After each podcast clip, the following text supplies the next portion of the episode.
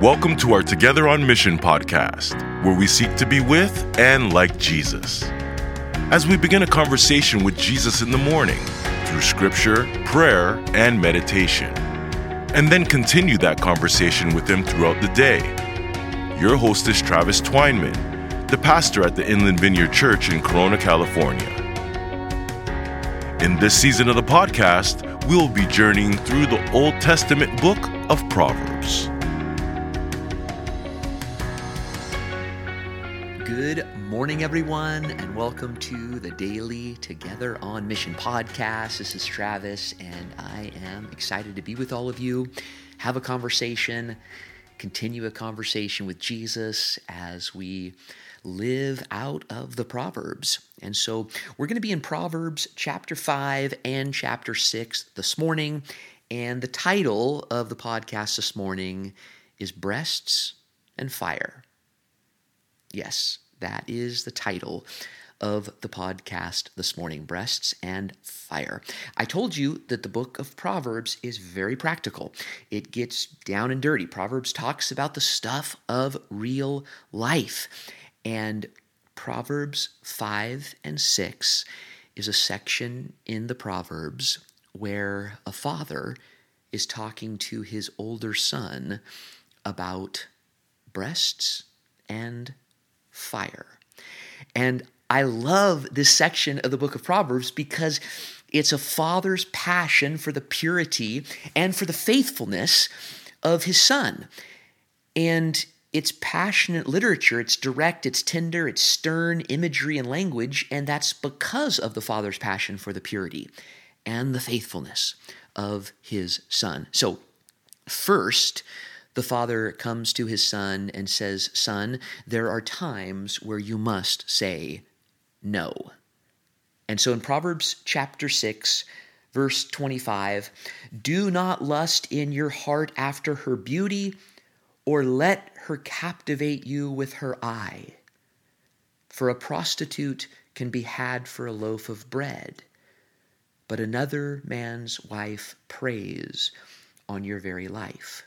Can a man scoop fire into his lap without his clothes being burned, or can a man walk on hot coals without his feet being scorched? So is he who sleeps with another man's wife.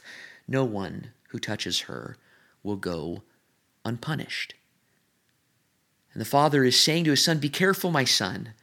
The enemy's crafty. The enemy loves to take the beautiful gift of sex and twist it. And when the beautiful gift of sex is twisted or abused or taken outside of the context for which God created it, it becomes a destructive fire and it burns everything in its path, can a person bring fire to their lap or their bosom without being burned? The father says to the son, Don't fall for the lie that you can play around with the abuse of sex, whether it's pornography or sex before marriage or sex outside of marriage or same sex experimentation. Don't think that a person can bring fire into their lap without being burned the enemy loves the phrase casual sex.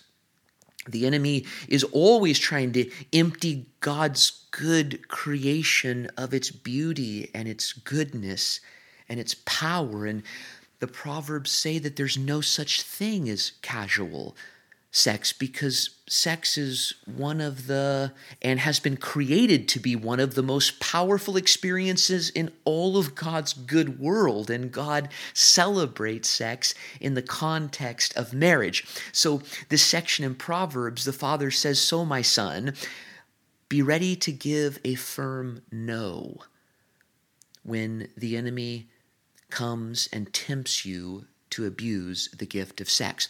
But at the same time, the father is incredible, incredibly wise. Uh, the father in the book of Proverbs knows that his son can only say no when his son has a burning yes. So in Proverbs chapter 5, verse 18, the father's going to say, Son, here is your burning yes. May your fountains be blessed, and may you rejoice in the wife of your youth. A loving doe, a graceful deer, may her breasts satisfy you always. May you ever be intoxicated with her love. Why, my son, be intoxicated with another man's wife? Why embrace the bosom of a wayward woman. So, my son, you can only say no to the abuse of sex when there's a burning yes for what God intended sex to be. So, my son, go after her. Be intoxicated by her. Let her breast satisfy you always. We can only say no to the counterfeit when we are going after the real thing. That's what Proverbs 5 and 6 is all about. And so, to all of you that are married, all of you married people out there, the enemy is always tempting. And what this proverb is saying is go after the wife of your youth, go after the husband of your youth, go for it. Yes, there's probably some hurt, some pain, some insecurity, some unresolved issues. There always are, but nevertheless, go for it and be intoxicated by them and by them alone. Now, many of us are dating. So if you're dating, what's your burning yes? And that's a great question. Your burning yes, if you're dating, is your future spouse, your future wife, your future husband, your future relationship with them this proverb would be encouraging us to picture them, and hopefully they're picturing you.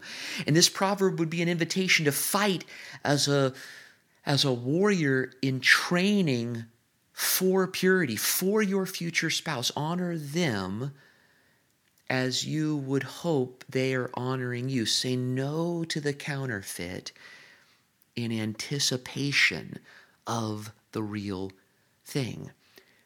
And many people don't know this, but dating is training in purity because once you get married, the enemy doesn't stop tempting. And so dating is developing the character to say no because of a much bigger yes, so that once you are married, you have the character to be satisfied with the spouse of your youth, intoxicated with them and them alone, and able to say no because of a much bigger, burning, intoxicating yes.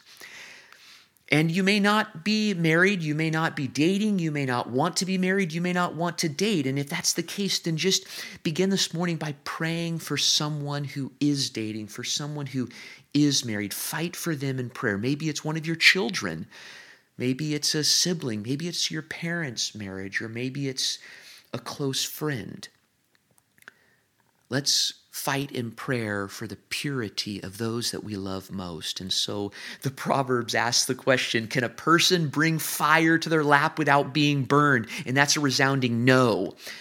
But we can only give a no when we have a burning, burning yes. And so the Proverbs asks another question Can a person be satisfied and intoxicated with the spouse of their youth? And that is a resounding yes. And so as we walk and talk with Jesus today, let's walk in purity. Let's honor each other and let's trust that as we celebrate sex within the context and the relationship that God has designed it for marriage, there may be nothing better. We'll talk tomorrow. Thanks for listening to the Together on Mission podcast. We hope you were blessed and encouraged by it today.